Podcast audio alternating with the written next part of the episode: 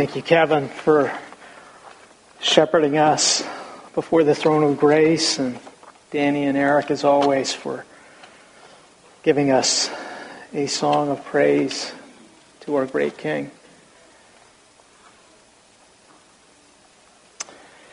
Well, Psalm 16, excuse me, Proverbs 16:9 reminds us that the heart of man plans his way but the Lord establishes his steps. The heart of man plans his way, but the Lord establishes his steps. And in James, the brother of Jesus, he reminds us as we come to the end of his epistle how we are not to boast in our plans for tomorrow because we're not in control of tomorrow. And uh, my plan for this Sunday was to continue our series on the house of the Lord and God's high calling for his church. But this past week I was reading Psalm chapter 11, which we will listen to this morning. And it's a psalm that vividly describes the fire of the Lord. And it describes the fire of the Lord in a way that is eerily similar to way the fires that we have been living through recently these past weeks on the West Coast. It describes it in very similar ways in which I was reading about these fires in the media. And uh, my heart was burdened and convicted as I read this psalm that as our state and our nation are literally on fire and covered with smoke and ash that are being described even by unbelievers and even by the media as quote unquote apocalyptic. And as tens of thousands in places like Oregon have had to flee their homes. How can we, as Christians, ignore what God's Word has to say about these fires and what God is saying to us through His Word and through these fires. It would seem prideful and arrogant for us simply to carry on with business as usual as if this was no big deal. So if you have your Bibles, would you turn with me to Psalm 11. Psalm 11. And the title of our exposition this morning is Our God is a Consuming Fire. Our God is a consuming fire. Psalm 11 to the choir master of David. In the Lord I take refuge. How can you say to my soul, Flee like a bird to your mountain?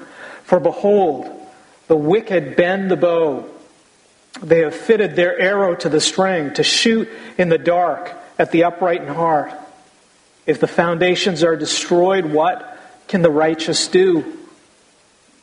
The Lord is in his holy temple. The Lord's throne is in heaven. His eyes see. His eyelids test the children of man. The Lord tests the righteous, but his soul hates the wicked and the one who loves violence. Let him rain coals on the wicked. Fire and sulfur and a scorching wind will be the portion of their cup. For the Lord is righteous. He loves righteous deeds. The upright shall behold his face. As we listen to these words, these God breathed words written by King David and sung in the temple and the courts of the Lord together by the people of God. God shows us that King David, like all God's sheep, King David was no stranger to fiery trials, which is essentially what Psalm 11 is all about. Psalm 11 answers the question, where is God and what is he up to in the midst of our trials? And King David knew firsthand as you read through the Psalms, as you read through 1st and 2nd Samuel, King David knew firsthand about trials. He knew what it was to be a refugee. He knew the fear of losing everything that you have as far as earthly possessions go. He knew the fear of having to flee for your life. He knew what it was like to be abused and attacked by wicked men in the very house and the very place where the Lord had called him to live and serve and worship. I want you to think about that for a minute. Not just about fleeing and getting out of town. He knew what it was like. to be abused and attacked in the very home and house that the Lord had called him to be a witness for him, to serve him, and to minister to his people. As you think of 1 King Saul, and then you think of his own son Absalom, and you think of others within his own household who persecuted King David, attacked him, desired and schemed for his death to the point where David, on a recurrent basis, had to flee with nothing but the shirt in his back and those who were willing to go with him. And that division in those trials and people having to decide are we going to stick with David or are we going to wait this one out?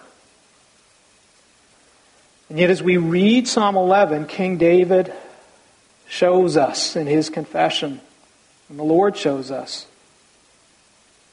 In the midst of these trials, King David did not give in to fear, to despair, or to temptation. Why? Well, he gives us the answer in the very first verse. In the Lord, I take refuge. In the Lord, I take refuge. And that brings us to our first point this morning. The Lord is always a true and present refuge for the righteous. Not some of the time. The Lord is always a true and present refuge. Not for everybody, but for the righteous. And in verse 1, King David, he shows what it is in a crisis or a trial that separates the righteous from all the rest. What is it that separates the righteous from all the rest? Well, in the good times, brothers and sisters, it's hard to see. When the money's coming in, there's a great paycheck, things are working out fine, there's no shelter in place, we're all able to gather. There's difficulty in seeing what is it that separates the righteous from the rest. But it's in times of testing, in times of trial, where the Lord starts to distinguish between the two. It's over time, as Dr. MacArthur likes to say, time and truth go hand in hand. As things unfold, as things get difficult, as things get hard, as the bonus and the instant gratification is thrown by the wayside, that's when we begin to see a separation between the righteous and the rest.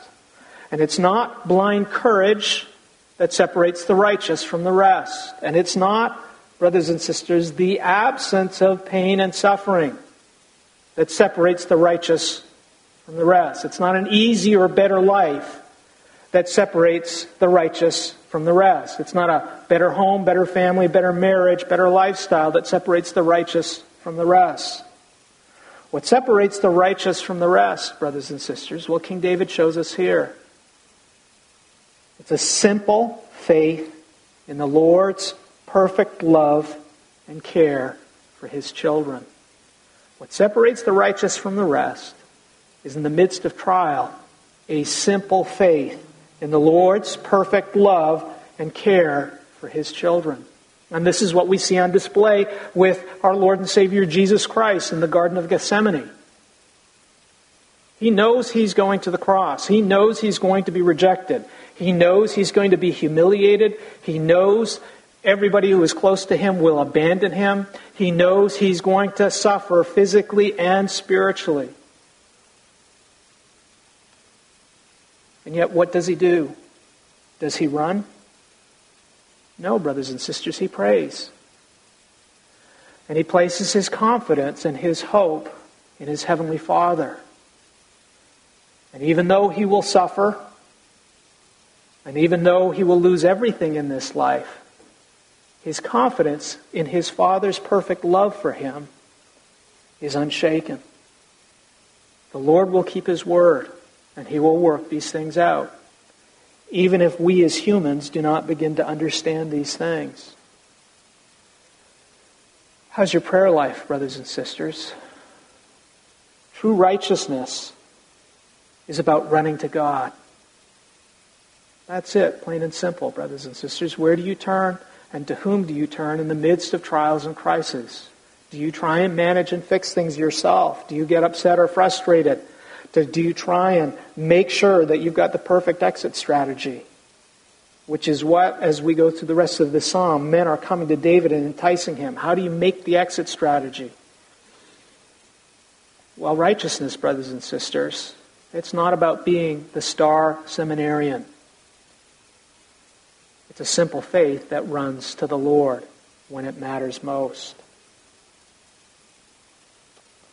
Because what we run to, brothers and sisters, in our trials, health problems, loss of jobs, loss of friends, adversity and difficulty in our families, what we run to in trials, brothers and sisters, reveals what's most important to us.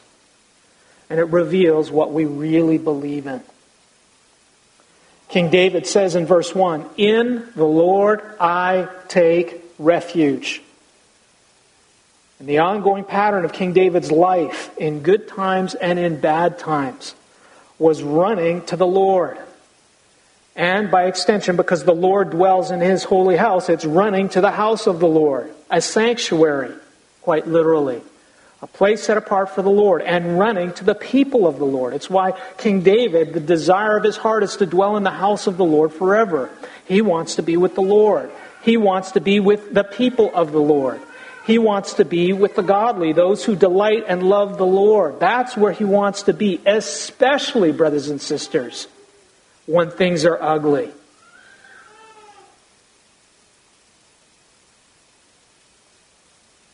For King David, why did he want this?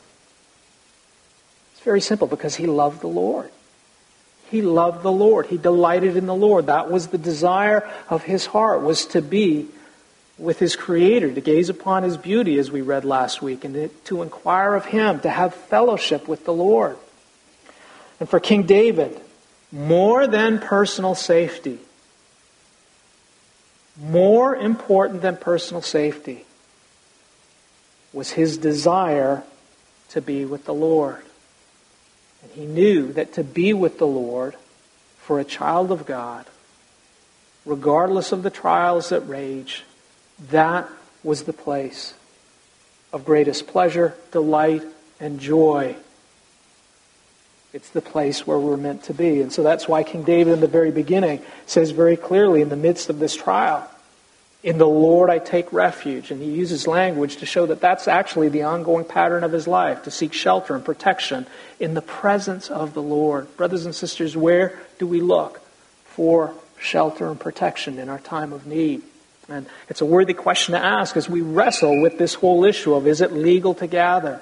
Should we be gathering? What should we do? How do we protect our families? How do we protect our children? How do we protect all, on all those considerations, which are worthy considerations, brothers and sisters? But ultimately, where has God provided for children to be loved and taken care of? Well, ultimately, as David shows, it's with the Father, it's with the Lord. That is the place where children are meant to be, to be loved and cared for. And as we read the rest of the psalm, lest we think that for King David, well, this is easy. You know, he was used to running for his life. King David, this is no big deal. As you read through verses 1, and th- 1 through 3, you see that for King David, this was not easy. In verses 1 through 3, King David shares with us the very real temptations of trials. And that is the temptation of living by feelings and fear as opposed to faith.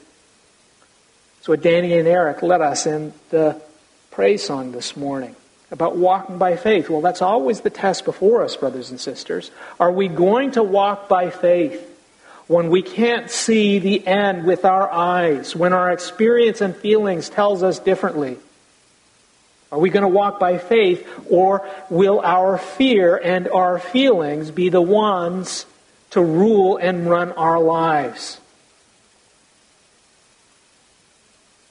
So we read in verse 1, King David writes, How can you say to my soul, Flee like a bird to your mountain? And King David here is talking about the enticement to flee in fear. He's talking about the temptation to run, to isolate ourselves, to withdraw, to crawl into a hole, to make an escape plan, to find that place where you can do whatever you can to distance yourself from your problems. Whether that be a vacation, a different job, a different church, a different family, a different spouse, whether it be pills or therapy or whatever it is, what's the exit plan to give me a little bit of distance from what's putting heat in my life and causing stress. And as we look at that trend, we see all of that, brothers and sisters, typically is driven by one thing. It's driven by a desire for me. It's driven by a desire for self preservation. What do I need to do to make things better for me? And that is the temptation that's confronting King David as he's under attack, and there are those in his life who are coming and saying, Look, get out of town. Flee like a bird to your private mountain. Get to that private place. We see how the wealthy and rich function in COVID. They're all off on their yachts. They're all flying to New Zealand. They're all going to those places where they can be isolated and separated until this all blows over and then they can start all over again. And King David had men in his life who were doing the same thing in the midst of trials. And in verse 2 through 3, King David shows us why trials tempt all of us in this way. Brothers and sisters, we're all tempted in this way. Let's be honest about it. When things are hard or difficult, you know, who wouldn't rather put yourself in a room and turn on your TV and watch the NBA playoffs rather than deal with the issues at hand? King David shows us why these, these temptations are real. King David in verse 2 and 3 shares how he is being violently attacked by the wicked. And they are not simply trying to take his, life, his life. They are trying to tear down and destroy the very foundations upon which the entirety of his life stands. And whether it be wildfires, whether it be sickness, whether it be the loss of family or jobs or home, this, brothers and sisters, is what trials threaten to do. Real trials, the real ones. Real trials threaten to take away everything that our life is built upon. And many times they do. Because many times what we discover our life is built on is a paycheck, a relationship, a friend, something earthly and temporal, families, all of these things, which, brothers and sisters, are of no heavenly value. And, brothers and sisters, sometimes, as we'll see, God intentionally comes and takes these things away to get our attention, to show us that our eyes have been built and our confidence and faith have been, filled, have been built on things that are going to burn as opposed to a desire to be with the Lord.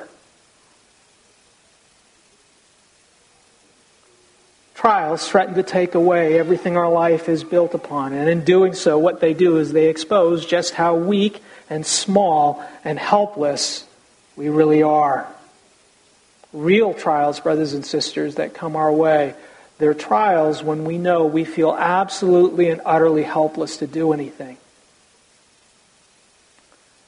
And in truth, much of our anxiety and fear is spent trying to avoid that place where we've completely lost control, or at least lost the illusion of control. It's why King David writes in verse 3 If the foundations are destroyed, what can the righteous do? If the foundations are destroyed, what can the righteous do? And the answer, obviously, it's a rhetorical question. The answer, obviously, is nothing. In and of themselves, the righteous can't do anything to save themselves. King David knew he could not fix or manage or run away from the trials and the problems that the Lord had brought his way. Not big enough, not strong enough, not wise enough, not godly enough. And this, brothers and sisters, is why the King David looks up. And he looks to the Lord in his word. And this brings us to our second point for this morning. The Lord is the righteous judge of all men. The Lord is the righteous judge of all men. When it comes to the trials of this past year, brothers and sisters, and there have been many, this has been a dark year.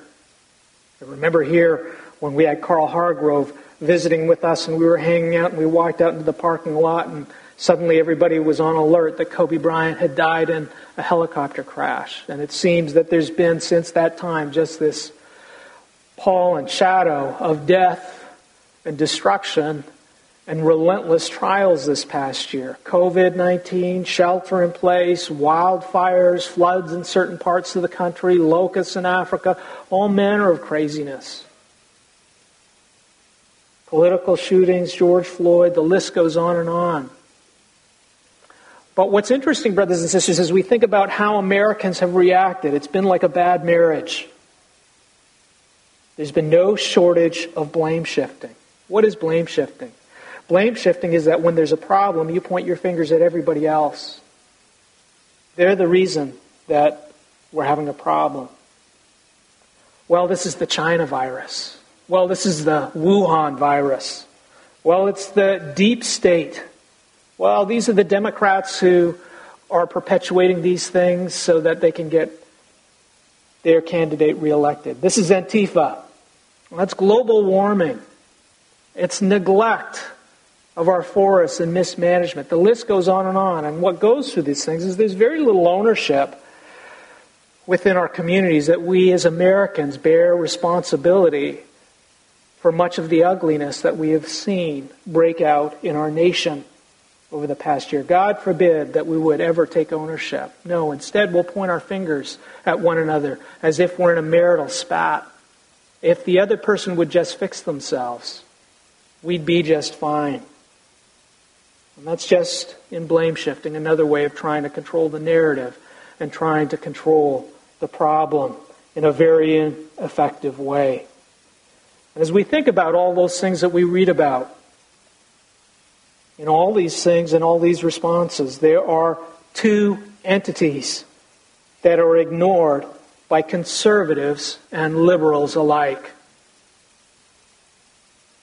The first entity that is ignored by conservatives and liberals alike as they discuss all these trials and problems is the Lord Himself.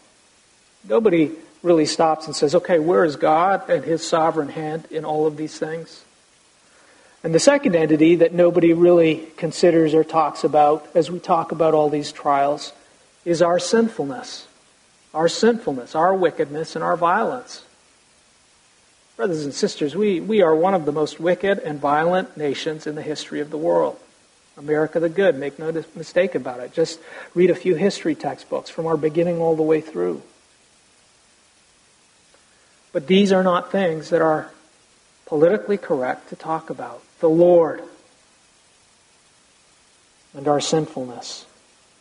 But for King David, in the midst of this trial and in the midst of this psalm, in verse 4, King David turns to the Lord and to his word. And the testimony of God's word is that the Lord is not absent. And the Lord is not unaware of what is happening here on earth. And the Lord is not unaware of the trials that beset both the wicked and the righteous. In fact, he's very much involved. He is where he has always been. His rule is what it always has been sovereign, providential, perfect, and present. So King David writes in verse 4 The Lord is active and ongoing. The Lord is in his holy temple. He hasn't left. The Lord's throne is in heaven. And his eyes see for all of you who are aspiring to be biblical counselors, as you deal with people who are suffering, as you deal with people who have been through horrific abuse by members of their family, as you deal with people who are challenged in places where they are helpless, the hope that they need is that the Lord is not absent. And this is not pie in the sky. He is very present. He is in control. He has a reason and a purpose behind these trials. And his eyes actively see what is going on and what is happening does not go past the Lord. And this is where King David starts. And then in the rest of verse 4 and 5, King David shows very specifically that these trials that have come his way are, in fact, the Lord's holy handiwork. Yes, it is the wicked who are trying to kill David and destroy everything that his life is built upon. But make no mistake, David knows that the wicked are not acting apart from God's sovereign plan. That the Lord is ultimately in his throne, he is in control, and he has an agenda. And that agenda for his children is good, even if his children do not fully understand that agenda. These trials are, in fact, the Lord's holy handiwork that have been sent to test and to judge all men, both the righteous and the wicked. Verse 4 His eyelids test the children of man. His eyelids test the children of man. And here King David is using this metaphor, this illustration of a man who is squinting or examining closely, looking carefully, not neglect, not just a glance, but just looking with a piercing gaze and examining. This is what the Lord is doing, and He's examining all men the righteous and the wicked. And the testimony of God's Word is that the Lord is omniscient and omnipresent. He is all knowing, He is all seeing, and He is everywhere. And He is the holy King and the righteous judge of all men. David is pointing out here that the Lord cares, not just about what happens to us. That's typically what we care about. We care about what's going to happen to me. You know, if you make all these decisions, what's going to happen to me? If I lose my job, what's going to happen to me? If my family gets sick, what's going to happen to me? And, brothers and sisters, if we're honest, so often many of the things that we lobby for as there are problems, either in our lives or other people's lives, are driven by that question what's going to happen to me? But King David shows here what God is concerned about. God knows what's going to happen to you, and He knows what's going to happen to me. He's already got all of that worked out. That's set. And God does care about what, God, what will happen to us, and He's made provision for it. Our kids sometimes will ask us questions What's going to happen? What's going to happen? What are we going to do tomorrow? And they might not understand all the details, but over time they learn and they understand that their parents in love have everything already worked out. The plans have been set a while back. And God, like a father, is like that with his children.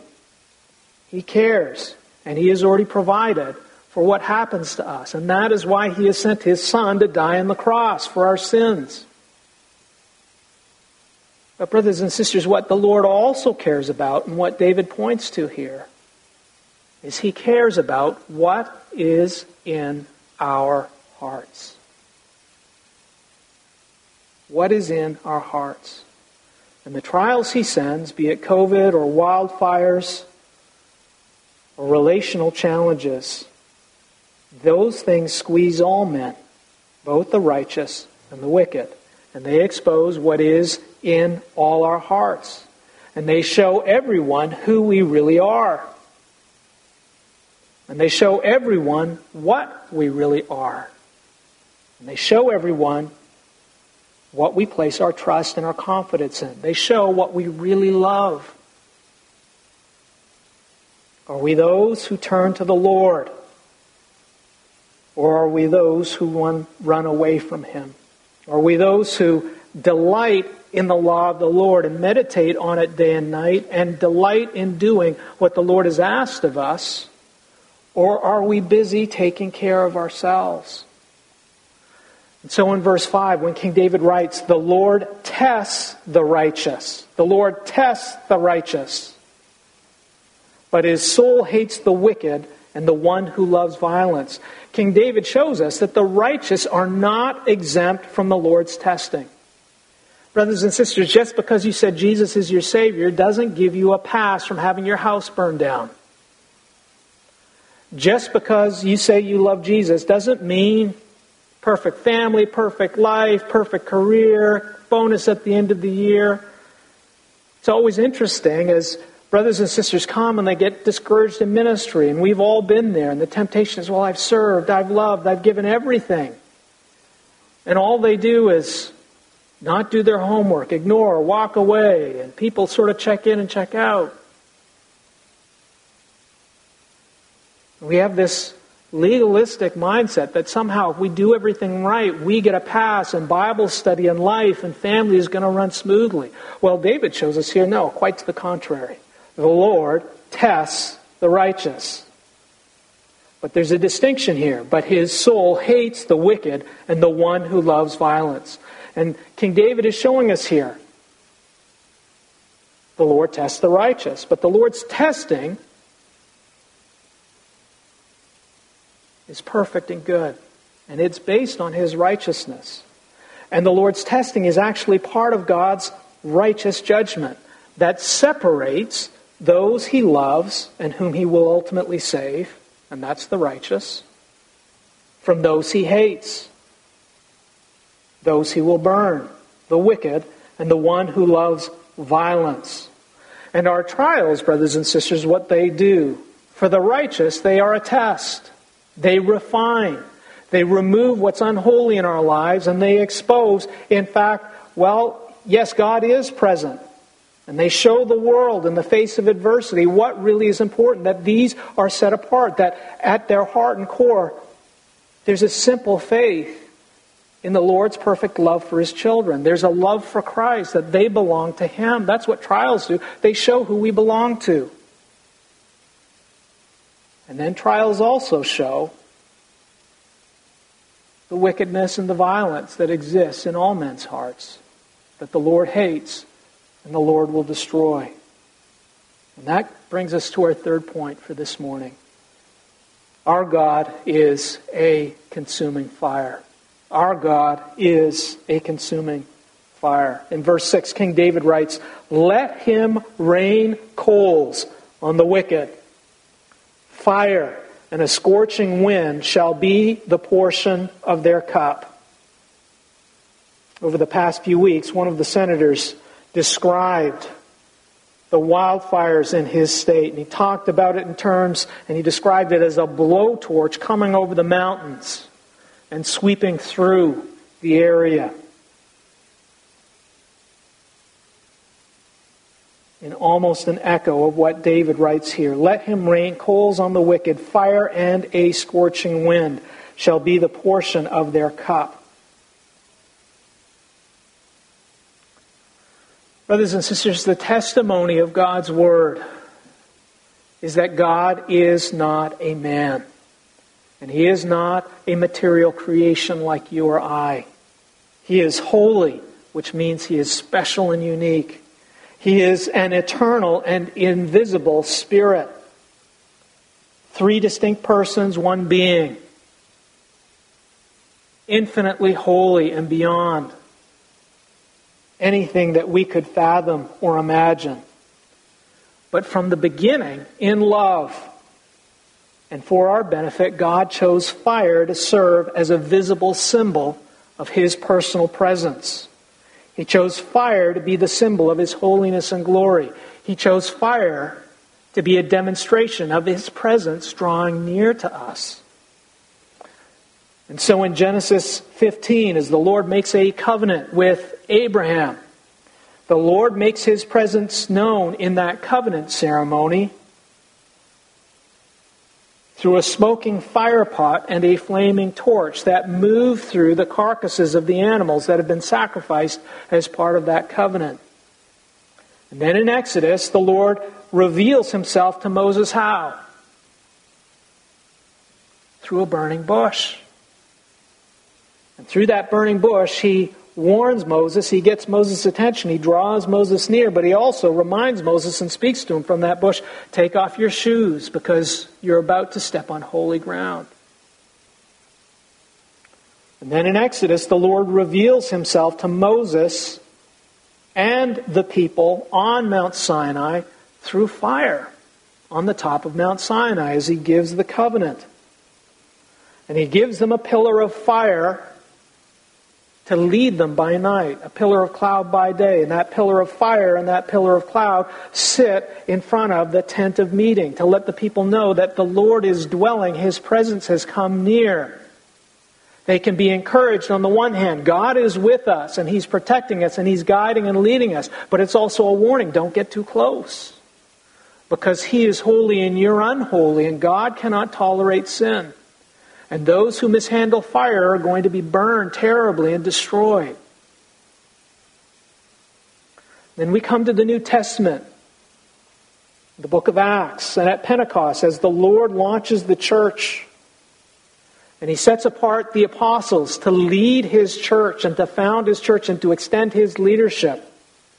How does the Lord make his presence known? We're told in Acts, there appeared tongues as of fire that rested on each one of them. A visible demonstration of the Holy Spirit. So, from the Old Testament to the New Testament, the Lord in love chooses fire to be the symbol of his holy presence, to let us know that he is drawing near to us. And fire, of course, is the perfect illustration and the perfect warning. Even as fire graciously offers light and heat to those who are in the dark and cold. Even as fire purifies and softens precious metals like silver and gold, and in the hands of the blacksmith, allows the blacksmith to forge those precious metals into something beautiful and worthwhile.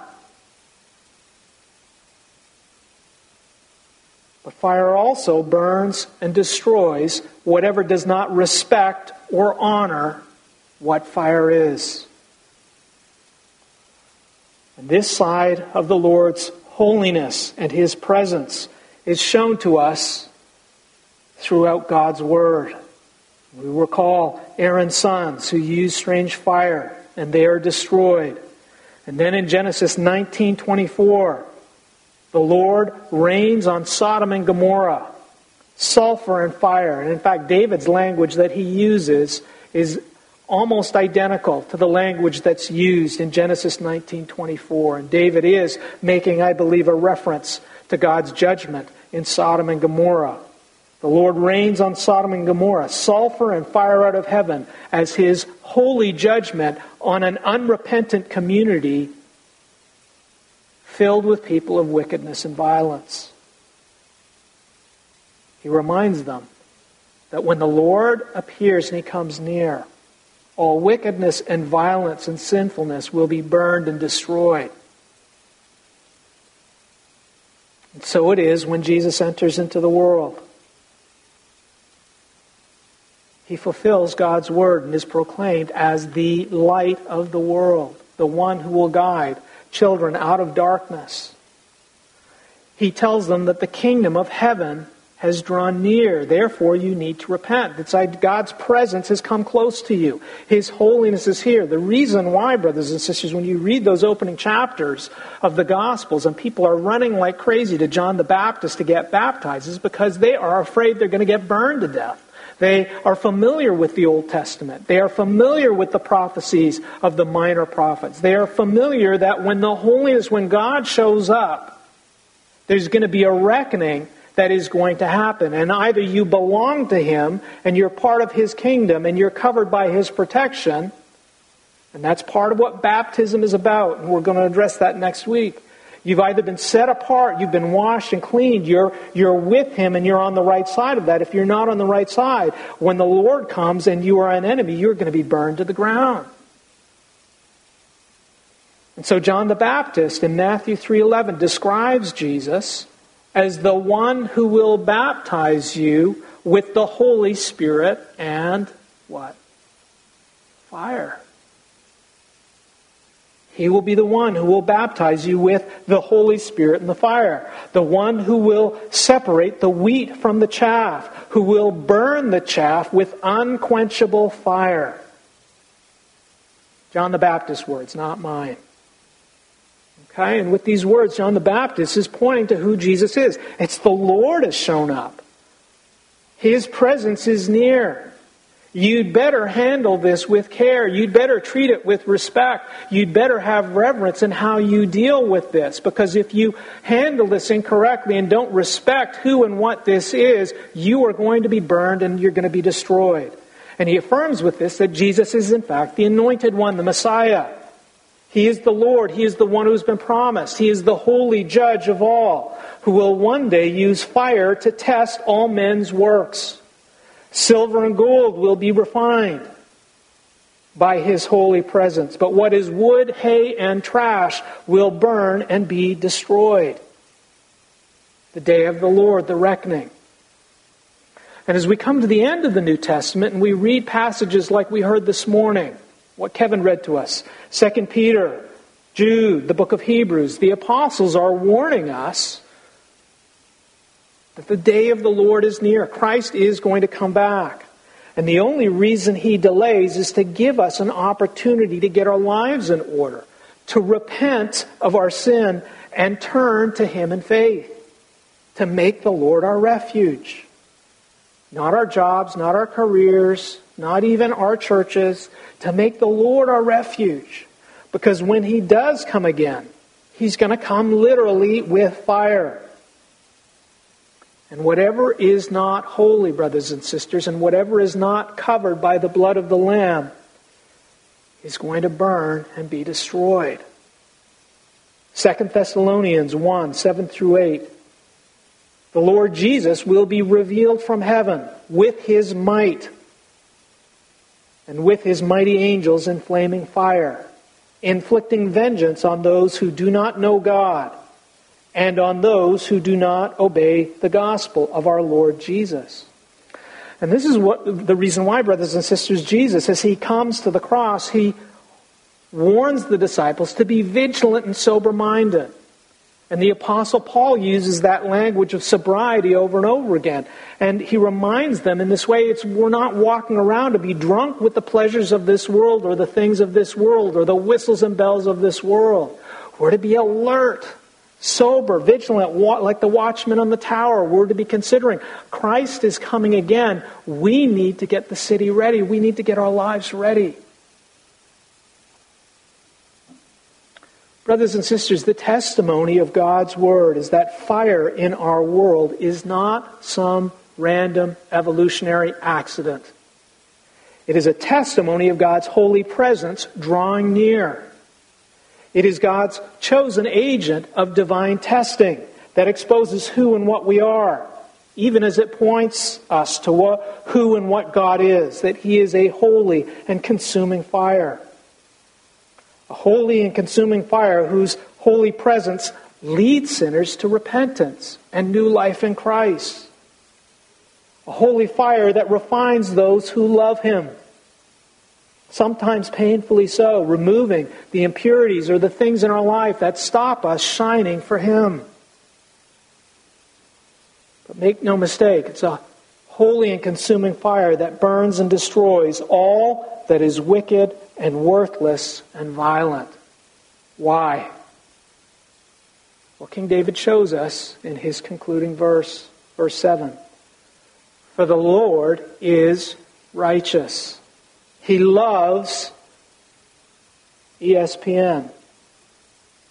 No, he loves righteous deeds.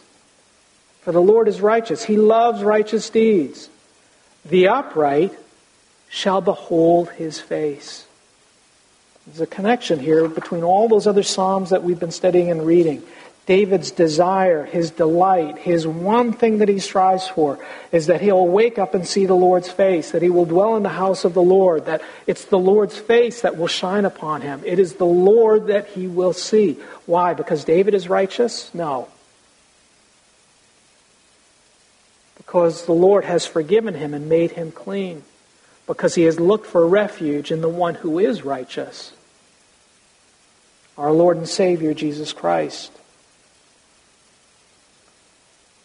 Brothers and sisters, what does this say of this era of unprecedented wildfires in America?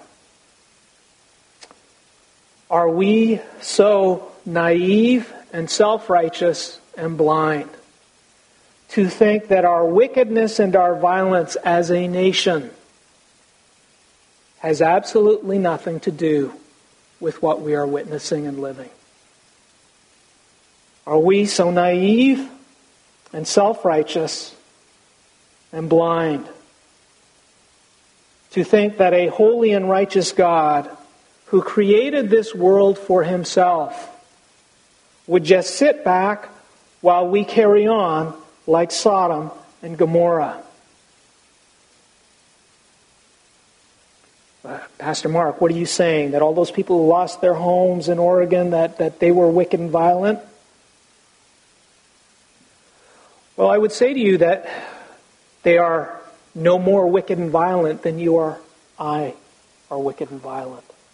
And as Jesus said when catastrophes happened and people came to him and said, Jesus, did you see these catastrophes and these terrible things? He said, Unless you too all repent, you will perish likewise. Yeah, I'm sure many of the people in Oregon are far better than I am. But it's the standard of the Lord, brothers and sisters. If you're measuring by me, you're all going to burn. I have no doubt that there were believers who lost some of their homes in Oregon, and that both believers and unbelievers suffered. But as we come back to David David's text and his words, David shows that the righteous, brothers and sisters, are tested just like the unrighteous are. The distinction is that for the true children of the Lord, these fires are a test. And like King David, they will refine their lives. They will expose their faith. They will show what their lives are really built on. Will they suffer? Yes. Do they need mercy? Absolutely. The righteous and the wicked, brothers and sisters. We need to pray for these people who have lost their homes. We need to show care and compassion. We need to do what we can do to help these folks. Okay? The Lord gives His love and His care on the righteous and the wicked. That's why we're here in this church.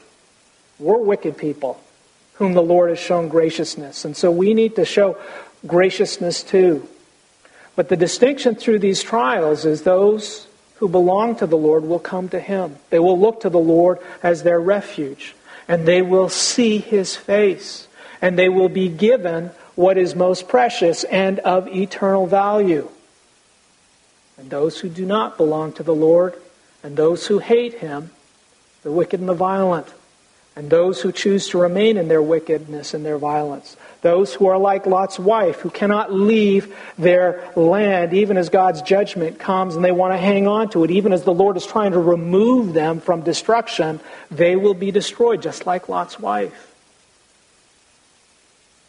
And their lives will be destroyed, first in this world, but in the judgment to come.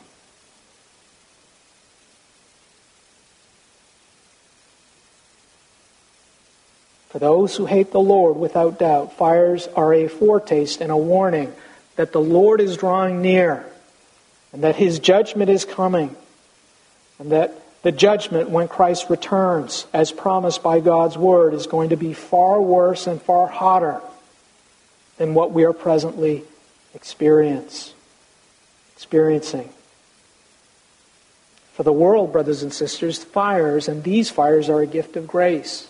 And I know we need to say that in a sober way, sensitive to those who have lost much in these fires. They're a gift of grace in that they call all men to repentance and faith in Christ. They call all men to find our refuge in Him, not in the worthless things of this world that are perishing.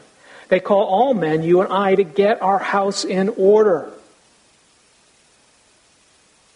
Because, brothers and sisters, from the foundation of time and before God knew one day He would rain down fire on this world. Because He is righteous, because He loves righteous deeds, because in righteousness He would judge and have a reckoning.